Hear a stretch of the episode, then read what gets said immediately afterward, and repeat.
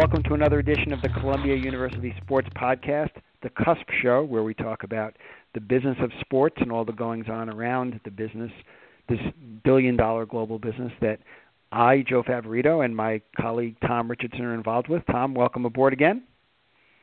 Hi, Joe. Good to be back for another show. Looking forward to this one. And it really is, as people listen in, the first show that we will be doing in the spring of 2017.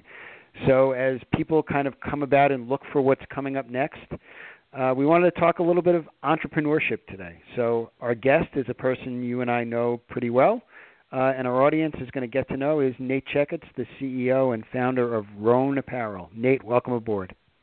Thanks, Joe, and uh, it's great to be on with you guys. So, Nate, why don't we kind of just take it from the top? Um, tell us a little bit about what you're doing now, how Rhone, an apparel company with a very unique spin for, especially for active males, came about, uh, and kind of walk us through how the company grew, and then we can get into a lot of the business tactics uh, of how you've really become a, a pretty interesting disruptor brand in the men's apparel sector. Sure, but let me caveat that with um, it's easy when telling a founder story to get a bit long-winded. Um, so you know, feel free to jump in and ask any questions along the way. the um, the story of Rhone really starts back uh, when uh, you know I come from a large family, six kids. Um, everyone in the family has kind of a significant other. There's 14 grandkids now. So you can imagine when um, during the holidays my mom goes out to kind of go out shopping and get everyone a gift. Efficacy and efficiency is is top of mind, and so um, I think it was Christmas of 2011. My mom went out with my sister-in-law, who is uh, is Canadian, and my sister-in-law kind of dragged her into a Lululemon store, and um, you know my mom was aware of uh, of the fact that they made women's product, and so she kind of got something for all of the girls in the family, and then noticed that they had kind of a small guys section off to the side, and decided to get all the guys in the family a pair of sweatpants. And so um, Christmas morning rolls around, and we open it up, and we're you know thanks so much, mom and dad, really kind of you to get us uh, a gift. And my brother-in-law said wait a minute, I am not wearing these. This is a women's yoga brand. And I was I was not terribly familiar with the brand at the time. They you know, they hadn't kind of hit that explosive growth yet. They were just on the cusp of doing that um in the in the Northeast. And um I said, "Well, wait a minute. These, you know, these seem like uh nice quality pants. Like why wouldn't you wear them?" And he's like, "Look at the logo, Nate. Look at the packaging." um, like clearly these are not meant for men. And so I kind of brushed it off and laughed it off. And um, but sure enough, uh, a couple months later, I was in the NFL offices there, and I worked in the sponsorship group. And Budweiser, who was a big league sponsor, sent a box of Lululemon gear for the women in, in the office as uh, as part of uh, an event that was going on and they started pulling it out and i made the mistake of kind of opening my mouth and saying oh i actually just got a pair of uh, lululemon sweats for christmas and the guys in the office really just let me have it um and started teasing me relentlessly. In fact you know one of my closest friends there uh will said to me oh well you probably buy your underwear at victoria's secret so that makes sense. And um you know it was it, it was kind of this interesting moment. And you know, it stood out. We um, didn't didn't really do much with it, and then kind of as I worked at the um, NFL, I got a lot of free sponsored product that came into the league offices. One of the perks about working in a sports league, um, and one of the things that I noticed about this product that I received, you know, from these big box brands who are well known, is that it just, you know, the it started to retain odor quickly after seven to ten washes, um, you know, noticeably would retain a level of odor. And it was kind of the confluence of these two things that just made me think, gosh, nobody is focusing on doing premium active, making active out of the highest quality of materials, kind of the best in best in class at fighting odor, bacteria, and um, really with a focus on style and comfort exclusively for men. You see all of these companies focusing on the women's market and particularly the women's yoga market. And this really was driven by a conversation um, with my co-founder, who is my brother-in-law, Karis, and we just kind of went back and forth. Um, both of us commute in commuted into New York City, so we had an hour-long train ride in to the city and an hour-long uh, train ride out, and kind of it just started texting back and forth. And pretty soon we had convinced ourselves there's an opportunity and there's a gap in the marketplace. And so, you know, the company now is a little over two and a half years old um, since we really launched it, but we've had tremendous growth. Um, we're in over 400 retail doors. Um, we've got um, a great online presence, and um, we're starting, you know, we're starting to think about what the next evolution and growth stage is of the brand. But what we're most proud about is we feel like we make really the best active product for um, for guys. So so it's been it's been a fun ride so far. So Nate, I've got a question for you. So so you're kind of in this performance lifestyle category, right? I guess that's right. the the way everybody's referring to it. So that does include the major players like Under Armour and Nike, Adidas, et cetera, correct? I mean, or, or is, could, could you explain how yours might be, your area might be a, a, a niche portion of that, or you know how it overlaps with the the bigger men's apparel uh, performance market? You bet. So you know, I think when you think about um, some of the mega trends that are happening in the world today, people are more focused on health and wellness and being active than they ever have before. The participation around um, kind of active events, things like Tough Mudder, um, and Spartan races and CrossFit games. The, you know, the, there's an increased focus on health and wellness and activity, and um, and certainly the the players that you talked about, you know, they um, they they have an angle on performance that they focus on, and then there's then there are other companies that focus on more lifestyle or casual pieces.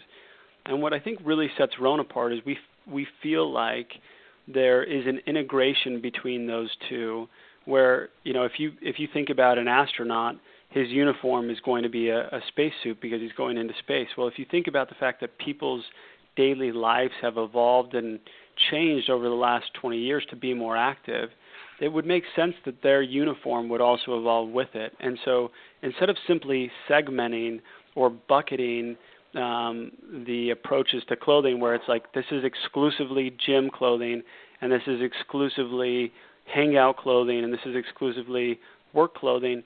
Our goal is to try and integrate those two uh, or three use case scenarios so that guys can be comfortable and active and healthy in all aspects of their life.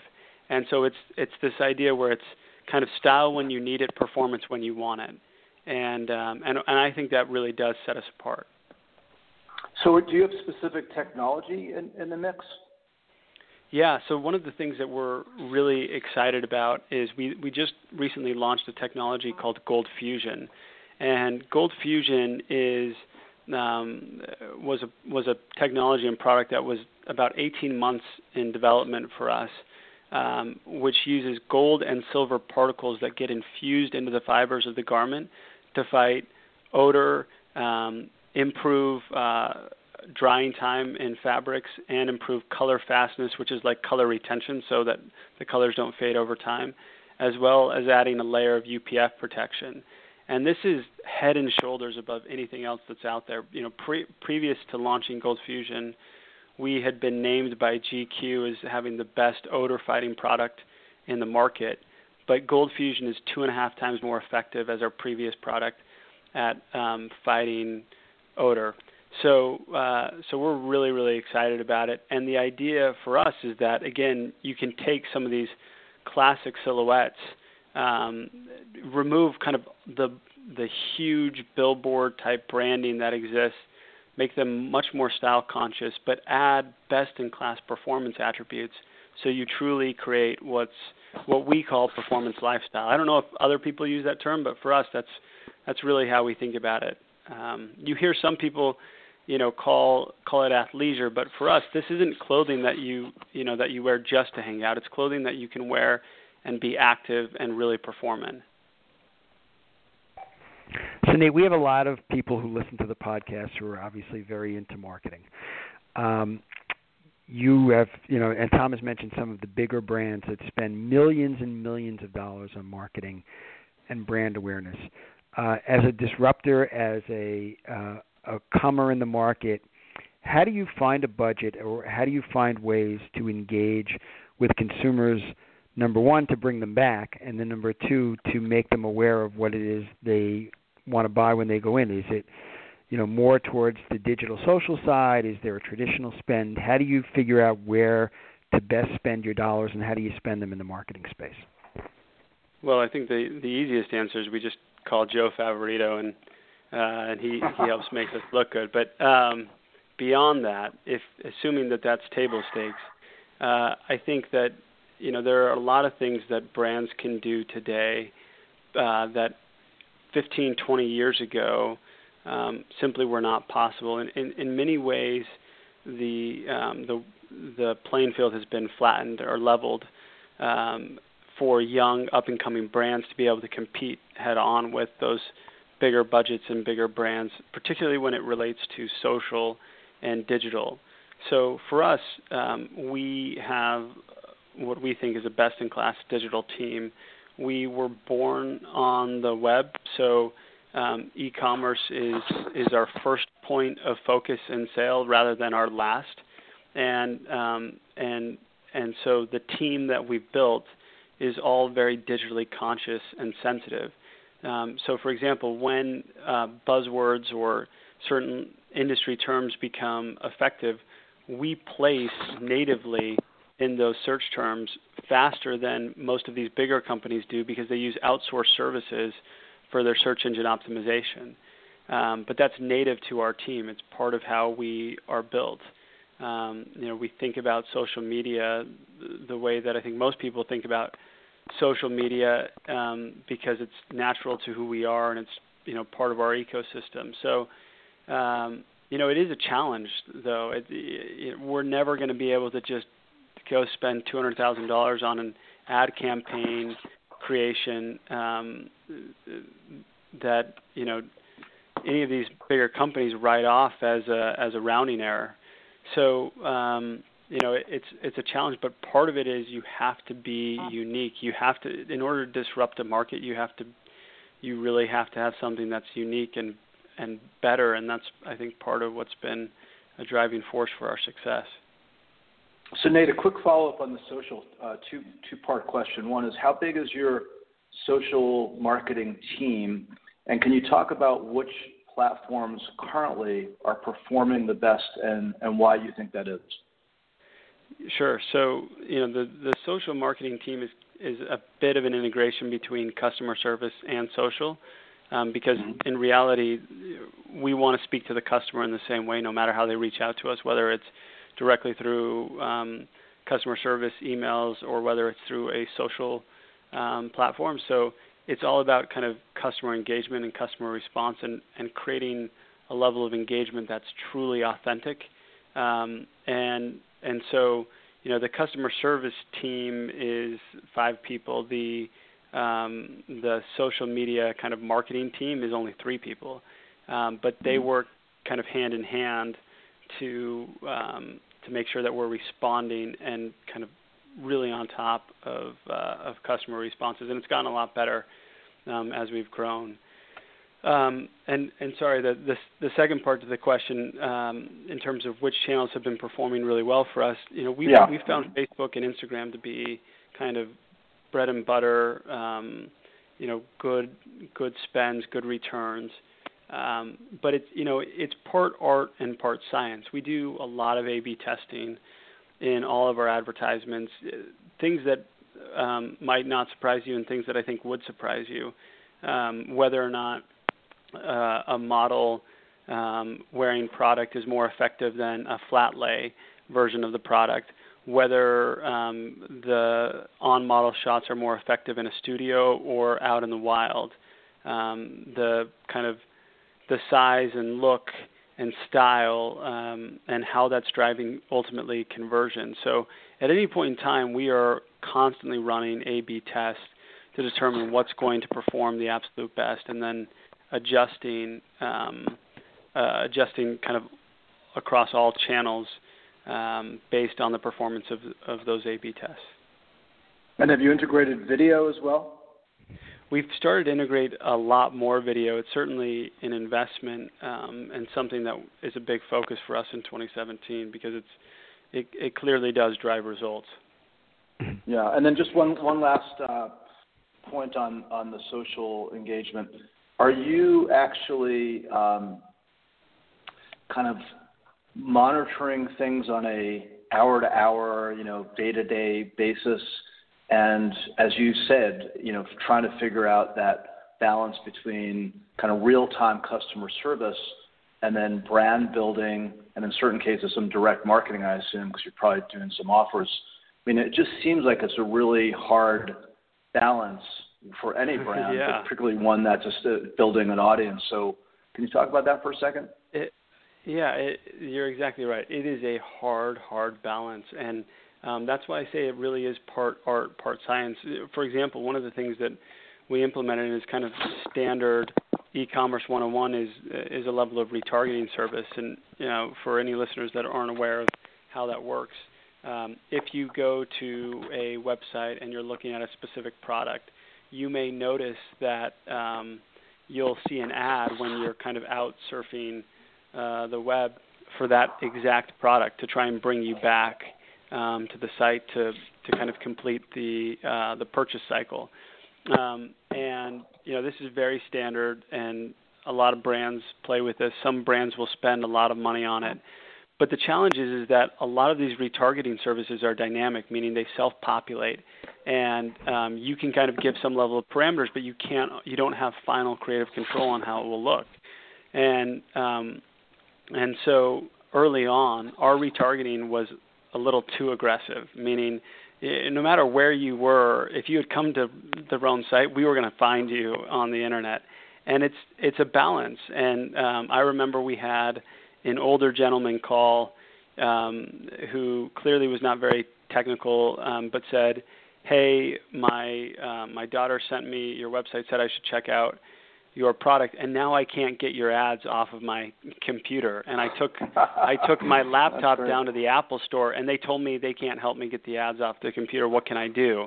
And it was just you know I was like look guys I think we've I think we're we're are we're too aggressive here. We don't want to look like we're trying so hard to reach the customer. I get that you can still prove that it's there's a return on this but there's a balance on kind of the long tail um, side of building a brand and the short-term conversion. And so th- there's always that balance. You know, the the counter side of that is like it's great to get a call from my aunt and say, "Oh my gosh, I just saw Rhone on CNN. You things must be going so well." and I don't have the heart to tell her that yeah, that's just a retargeting ad that you know placement. And so of course I just say, "Yeah, things are going amazing." And um, yeah, we're you know we're also on ESPN and and these other big sites. So uh, yeah, that's that's that funny. So, funny. so I guess Joe, Joe, as you and I got ready for this podcast episode, we're gonna and having done some research on Rhone, we're gonna find ourselves overwhelmed with Rhone messaging the next few days. I, I have no comment, by the way, because I'm looking I'm looking at a homepage right now, and there's Rhone in the upper right hand side. So. There you go. Funny. So, so, uh, so Nate, one, I, I thought of one final question on the social question because this is really interesting stuff uh, for many of us. So, are you getting most of that performance through earned the, the, the proverbial earned media value in these social channels, or are, are you actually spending some money and, and taking advantage of the paid media option too? Yeah, it's really a combination. I mean, the the goal is to, you know, on a pure marketing basis, is, is to balance your customer acquisition costs, right? Your your CAC. Mm-hmm. And um, when you can identify a few key numbers, what's the average order value of, uh, of a customer, um, and what's the lifetime value of that customer, it really can help determine what your acquisition cost should be. And then, you know, then it is a balance. There's there's certainly um, a drive to keep that number at a healthy level, and a lot of brands that are e-commerce only um, tend to really overspend and build organizations that are used to overspending here, so that by the time you know they they eventually do have to focus on profitability, they're really stuck and they're unable to get out of that life cycle of kind of overspending on uh, acquiring new customers. And so one of the great things for us about being an omni-channel retailer, which means that we don't just sell online, we also sell in a retail presence and we have wholesale accounts, is that um, we really try and balance that. And, and there is a focus on um, not just spending senselessly and, and overwhelming um, customers. And so uh, the, it, it is it's you know, again there's just kind of constant iteration on this, um, and the great thing about these digital channels is that you can do that. On the other side of it, we do work with um, we're always trying to find influential people and uh, on these social channels and working with them. And the great thing about having good product is it makes it a lot easier. There's a lot of proactive requests on a daily basis. We get emails from people saying we'd love to rep your product and show your product, and in many cases we don't ever pay.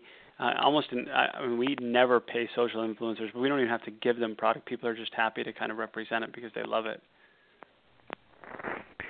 So, so talking about a little bit about the influencer side and kind of the the athlete endorsement side.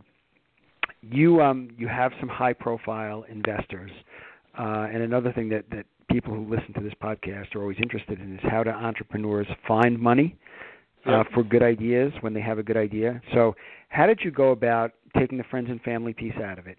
How did you go about finding more money, and then tell the people who some of your investors are, what they do, uh, and how some of them have even crossed over into being pretty pretty big household names.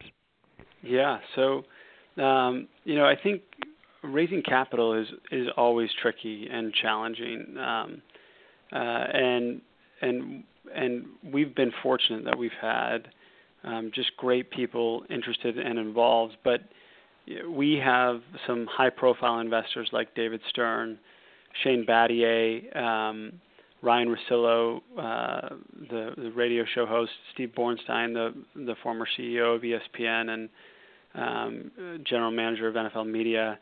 So we've we've we've got um, and and there are influential people that are investors that we can't talk about, um, but those are the ones that we can talk about. And I think the way that we were able to attract them to invest, um, and the reason why we were successful there is one, they were the last conversations that we had, not the first conversations. Most entrepreneurs, when they go to raise capital, um, they will go out to these high-profile people, and um, the, it, you know it's a first conversation about money. You should be you should be an investor in my company, and here's why I think it's going to be successful. Investors, particularly angel investors, non-professional investors, um, they they're looking for a level of momentum uh, and kind of credibility indicators um, that professional investors are able to kind of dive into the weeds and, and find those themselves. But but angel investors are busy and and busy people and they have money for a reason because they're you know they're busy and they've got a lot of things going on. So it's a lot like being at a stoplight where you're not really waiting for the light to turn green, you're waiting for the car next to you to move. And so, where I think most entrepreneurs make a mistake is they go out and they, you know, they're they're raising money when they absolutely have to. It's too late. Um, rather than starting the process early and building relationships with people. And so we were fortunate in the fact that we started to just almost pre-market that we were going to go out and raise before we ever had to raise money we had a lot of conversations with people, and we said, "This is what we're doing. This is why we think it's going to be successful." And if anybody said, "Oh, well, are you raising money, or can I put money in?" It was great to be able to tell those people, "Actually, we're not raising right now, and we don't need your we don't need your capital right now." So that when when the time came, they were kind of more excited and more interested, and we could say something along the lines of, "I think this is a great question to ask when you're raising money: is if we were to be raising." Um, you know, what types of check sizes do you typically write? And then you could then we tracked everything in a Google spreadsheet, and we just had a list of everybody who had expressed any interest and what their interest amount was. And so, you know, our Series A was a five million dollar round. but initially we had targeted three million dollars. And um, before we ever went out into the market to really fully raise, we knew that we had three million plus of interest. And for investors, it's a great security blanket to know that there are other people around the table who have done their homework, who have asked good questions, and um, and so they feel a lot more comfortable being in. And then there's also a level of scarcity, because you can only accept so many investors, and um, and scarcity is certainly a great way of driving to a close. So um, we we were really fortunate that way. And again, after we had decided to take up to five million and we had four committed, it was a lot easier to go to these high-profile investors and say, we have commitments for the the rest of the round. But the reality is, is we don't just want money; we want help, and we want strategic add uh, addition here. So we want you because we think that your name is valuable and that we think you can be additive. And um, I'll never forget David Stern's line. He said, "I'm not sure how I can be additive to a fashion brand, but um, if you think I can be, I'm I'm, I'm happy to be." That's so great. it was, you know, it, we were we were very fortunate, and um, certainly to call a, a spade a spade. I'm I'm very blessed to to you know have a pedigree and come from a family um, that's been involved in sports and having my dad work in sports. So you know, I was very lucky to be able to get into the door and have some of those conversations, and uh, Mhm. and that makes a big difference too. And Nate, some of that money, you know, I would imagine comes from unusual places. And I know I was kind of there at the beginning when Shane Battier kind of fell from a totally different area. Do you want to talk about just a little bit about how, um, you know, it almost went from a charity involvement to suddenly you get a call saying, "Hey, I love your stuff," which actually led, I guess, at the end of the story to Shane learning how to swim, which was a pretty funny story uh, how it ended yeah, up. But, yeah. Um, so why don't you talk about that and some of those unusual ways that people wouldn't think that that you know you got involved with people. Well, again, we we were lucky, um, you know, to uh, Joe. I think you put us in touch with a group that helps raise um, charity uh, money for athlete foundations, and um, we were we had talked to this group about the South Beach Triathlon, and uh, they said here there's you know the number of high profile actors and celebrities and athletes that are raising money for uh, their charities.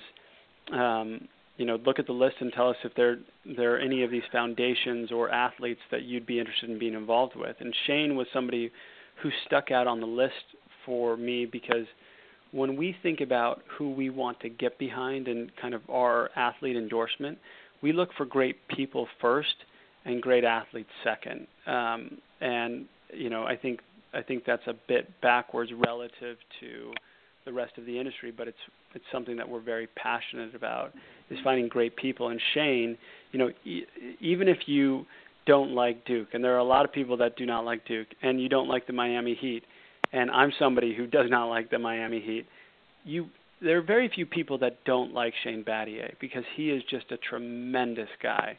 He's a great, great guy. And so when we had a chance to get involved with him, there was a request to make a donation. And in exchange, Shane was going to come to our booth at the South Beach Triathlon and sign a sign a few autographs and kind of wear the product during the try.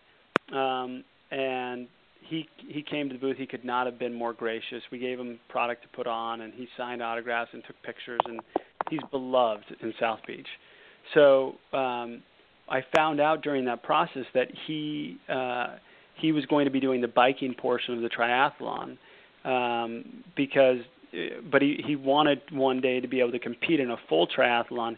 He just didn't know how to swim. He grew up in Michigan, you know, six foot nine. He could probably stand in any the deep end of any pool, um, and just never really never learned how to swim. And so, um, so that was kind of an interesting conversation. And um, and then later, I, I said to him, there was kind of this bold ask moment where I said, you know, Shane, I really enjoyed getting to know you. I'd love to stay in touch as we grow um, and grow the brand. And if you ever take swim lessons, we're coming out with a board short. I'd love to kind of film that process if you're not over, overly embarrassed by it because I think it's a great story. Here's a professional athlete who's willing to kind of submit himself as a child and learn a skill that many people learn in their youth. And he said absolutely. Gave me his cell phone number, gave me his email, and um, and then we had interacted via email. He said he was going to be up in New York, so we ended up going and getting breakfast. And he kind of proactively approached me about investing um, in the company, and that was, yeah, that was pretty incredible how that all came came about. Wow, that's crazy. Um, let me uh, switch gears for a second back to uh, the bigger, some of the bigger industry trends. So and Nate, you didn't really tell the audience about, you know, kind of from from whence you came professionally, but you know, you did mention in passing that you worked for the NFL, and I've been kind of smiling here listening to you talking about color fastness and and integration into fabrics and things like that, knowing that you work as marketing business development guy at the NFL. So it might be interesting to reference that. But I'm sure you had to really kind of re-educate yourself and learn this essentially new industry that you were just not in yeah. before. And you've also done it at a time where there's a, an amazing amount of tumult in in this part of the of the business world. And you know, we've watched the decline and fall of American Apparel, the rise and fall of Nasty Gal. I mean, the stories go on and on in businesses that relate to Rhone. So, to talk about that, talk about that transition from being more of a general business uh, executive and investor type person to running an apparel company at a very difficult time and, and the observations you made and the, the lessons you've learned watching what's going on in the industry. It's funny to hear you say that, Tom, mainly because, you know, if you were to ask all of my siblings um, and probably my parents, who in the family is the least likely to start kind of a fashion apparel brand, I think I would have been last on everybody's list. That's um, great. I, I don't think I'm I'm pretty confident I would have been last on everybody's list. Uh, mainly because you know that that was not necessarily something that that drove me or was a huge focus growing up. And when I was working at the NFL, I had, I had done primarily entrepreneurial type activities before that, but always based in software and tech. And um, I I the NFL is an incredible place to work with really smart, bright people, but it's still a corporate environment. And for me, that just wasn't an environment that I, I really thrived on. I liked the idea of kind of the roller coaster up and down. And so I remember I was sitting on the train and I had this moment where I, it kind of hit me what I wanted to do with my life. And I, I remember I opened up my moleskin notebook and I wrote down, um, I want to lead an organization that is positively impacting the world. And um, and then kind of underneath that, I wrote that doesn't mean I need to be curing cancer, but uh, I want to I want to build something that can have a positive impact on the world. And that was uh, it sounds so simple, but for me it was a revelation where I realized I'm not an industry person. You know, I, I grew up in a, a family of people who all wanted to work in sports. My older brother is uh, a sports talk radio host, does pre and post games for for the Jazz. My younger brother, my two younger brothers, interned at ESPN, had planned to go at ESPN, and I really never had that same drive of kind of like I have to work in sports. Um, but I also didn't have that same drive about any other vertical. I have to work in clothing or I have to work in tech. And so that was kind of a challenge for me. What I realized is I love to build things and I love to create things that didn't exist before and it doesn't the the industry is is kind of the thing that I'm flexible around. And um, clothing and apparel is a very challenging business, and there are a lot of reasons why you shouldn't go into it. Um, but there's a lot that I really love about it, and it has been an education, something that I've grown to love over the past, you know, kind of three years. Yeah, I mean, so when you look at some of the moves that other apparel companies have made, extending their business beyond the actual creation of the apparel or manufacturing of apparel to actually getting to retail. Are you closely monitoring the industry right now to see which moves are working, which ones you can adopt, which which ones you can look at for future growth? I guess you have to be, right? I mean, you got to be a real student yeah. of this business. You know, it's interesting. I um I, I was able I was fortunate to to spend some time with Jack Dorsey a couple of years ago and he and I talked a lot about the role of competition and kind of how you think about competition. And he said we don't look at our competitors.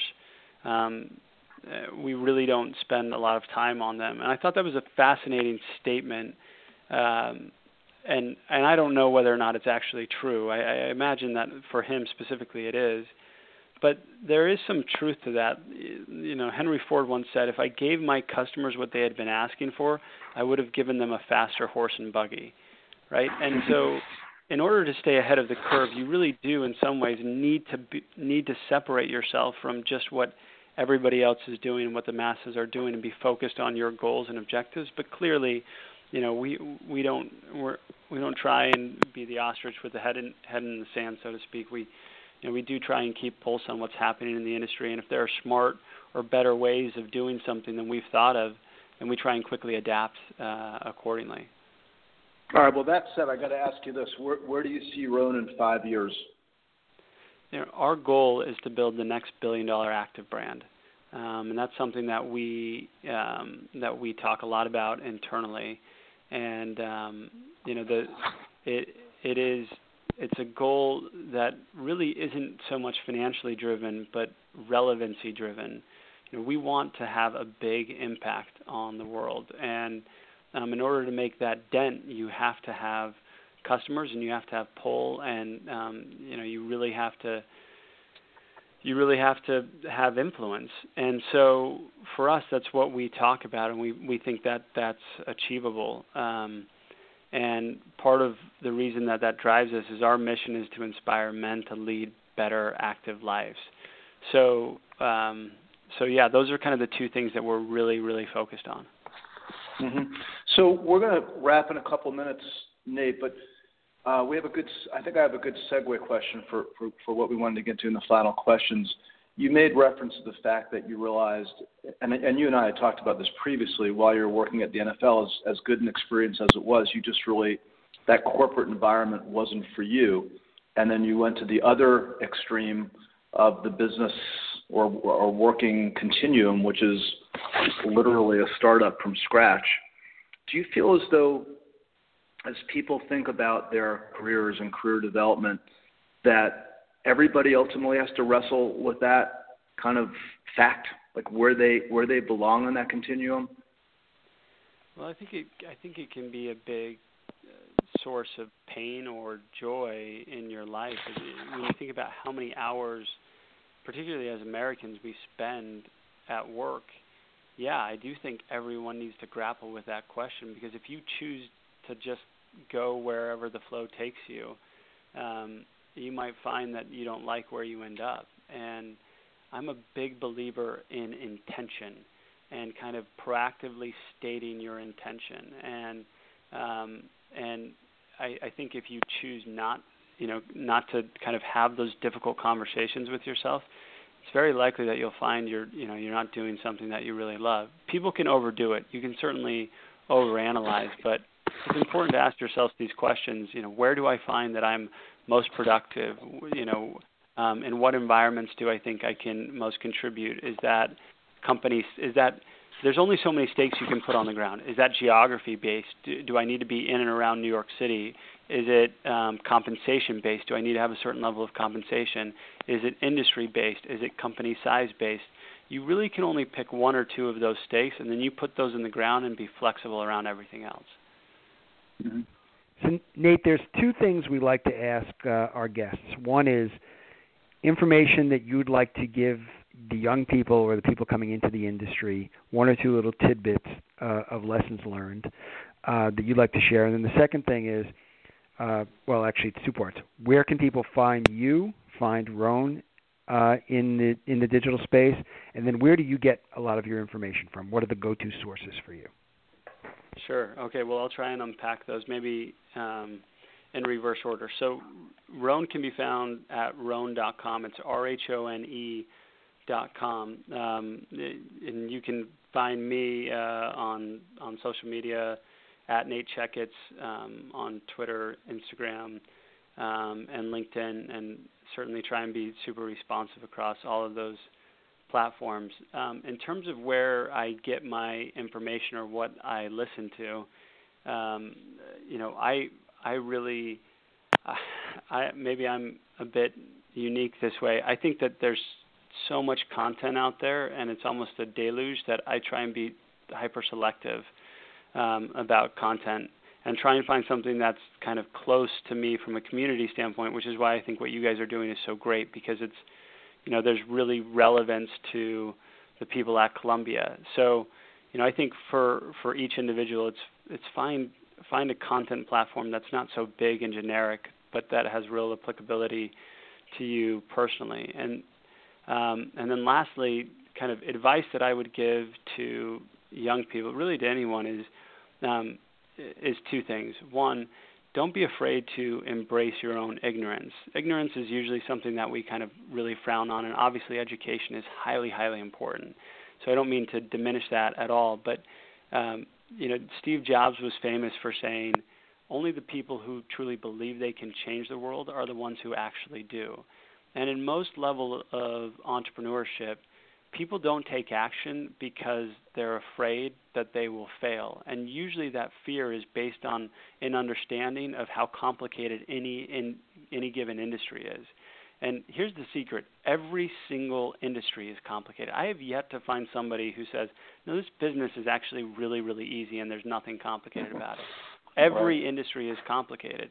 And so if you, you know, for young people, if if if you don't know how difficult something is, then you're much more willing to go and take it on and try it. And as you unpack it, you're going to learn the complications and all of the mistakes that people make. But the fact that you're willing to try is what gives you the advantage. Most people, because they know better, are too afraid to even get started. So that's the first thing: is is, is don't fear your own ignorance. And the second thing is work your tail off and don't you know just be really proactive. There's an article that I refer a lot of people to called "A Message to Garcia," which is really old um, and came from the First World War, I believe, about um, a captain that was sent to deliver a message to General Garcia. And when he was asked to go and send it, he didn't ask, "Well, where is General Garcia? How far away is he? How long will it take? How much food should I bring? You know, where can I look this up in a dictionary?" He just he just went and he did. And um, there is such a need and a demand for people who will just take take a request and go and do it without asking a million questions, um, and just being super proactive and, and self, um, you know, kind of uh, taking care of their their own uh, questions and challenges. So um, that idea of self-reliance is a big one for me. Yeah, that's that's actually a really good point, Nate. About the idea of resourcefulness especially in today's business marketplace. But let me let me just ask you a follow-up question on the career advice. So do you feel as though some of the clearly you had an entrepreneurial spirit uh, in in you for probably mo- I assume most of your life, and it, you you, you found some ways to actually um, develop it and then ultimately uh, make it and to turn it into a real business. Do, do you think some of these character traits vary by uh, kind of sector and, and business and environment you're in. In other words, are certain people really just cut out to be entrepreneurs just based on, as opposed to hard skills, character traits versus people that are working in large corporations? Yeah, you know, because it's one thing. I, I actually one. I didn't explain that very well, but one other way to say it, vis-a-vis your point, is that to be my observation and having done some entrepreneurial work myself is that you have to, whether you like it or not, be extremely resourceful, like getting stuff done when you're kind of on your own, when you're starting something. When you're part of a large organization, a lot of things get done for you or with an amazing amount of support around you in uh, in all different kinds of ways. So so that question of resourcefulness is it can be applied in different areas, but do you feel also some of it is actually more character driven? Yeah, it, it is an interesting question. I think it's one that people ask a lot. I don't know the answer to it. The, the ultimate question is: Are are entrepreneurs born or are they made? And you know, mm-hmm. I tend to believe that people can make themselves into what they want to be. You know, I I like the idea of you know certainly there are natural gifts and tendencies um, that each of us are born with. Um, and for me, I've always had a natural curiosity and a hunger to understand the way things work. Um, but I think that successful entrepreneurs can come from from anywhere. There needs to be an absolute commitment and a level of courage and willingness to take risk. Um, but you know, for some people that might be the case at certain points in their lives, you know, when it's not necessarily the case in others. You know, for some people that might hit when they're younger, and some people it might hit when they're older, and some people it um, it might never go away. My my wife likes to tell people the story that on our honeymoon, we were on a cruise ship, and um, at dinner, uh, I started asking her uh, about how how I thought the uh, the cruise line was actually making money based on the fixed capacity and how many how many staff there were and she just likes to tell people that story because it really is the way my mind works. I'm just always asking questions and have a mm-hmm. constant fascination, curiosity. But um, but you know, I don't know that you have to have that to be a successful entrepreneur. Yeah, that's an interesting question for for all of us to think about. Joe, uh, do you have any last questions for Nate, or should we wrap this up? No, I think that covered uh, a lot of points that we wanted to make, Tom. So it was actually great having Nate on and talking about not just Rhone, but how he found investors and how he's built a marketing budget and a marketing staff around um, the digital social space, which is one we're all very passionate about. Yeah, we covered a lot in 35 to 40 minutes, so thank you very much for all those insights, Nate. It was really terrific. Thanks, guys. It's an honor to be be on with you, and and really exciting what you guys do. I appreciate that. And um, so, on behalf of uh, Joe, I want to thank everybody for listening to this latest episode of the Cusp Show. We'll, we'll look forward to the next one. Uh, and you can check us out, as just to remind everybody, on iTunes and Stitcher and Blog Talk Radio. So um, spread the word. We'll see you next time. Thanks very much. Thanks for listening to this episode of the Cusp Show, the Columbia University Sports Podcast. I'm Tom Richardson, and my co-host is Joe Favorito. And our production assistant this week is Columbia student Maurice Eisenman. You can subscribe to this podcast on Apple's podcast app, SoundCloud, Stitcher, and other key platforms. You can also find it at blogtalkradio.com forward slash The Cusp Show. And you can get in touch with us on Twitter at CU underscore SPS underscore sports. Also, you can find out more about our program Columbia University Sports Management Program by going online at sps.columbia.edu forward slash sports hyphen management. Thank you very much. We'll see you next time.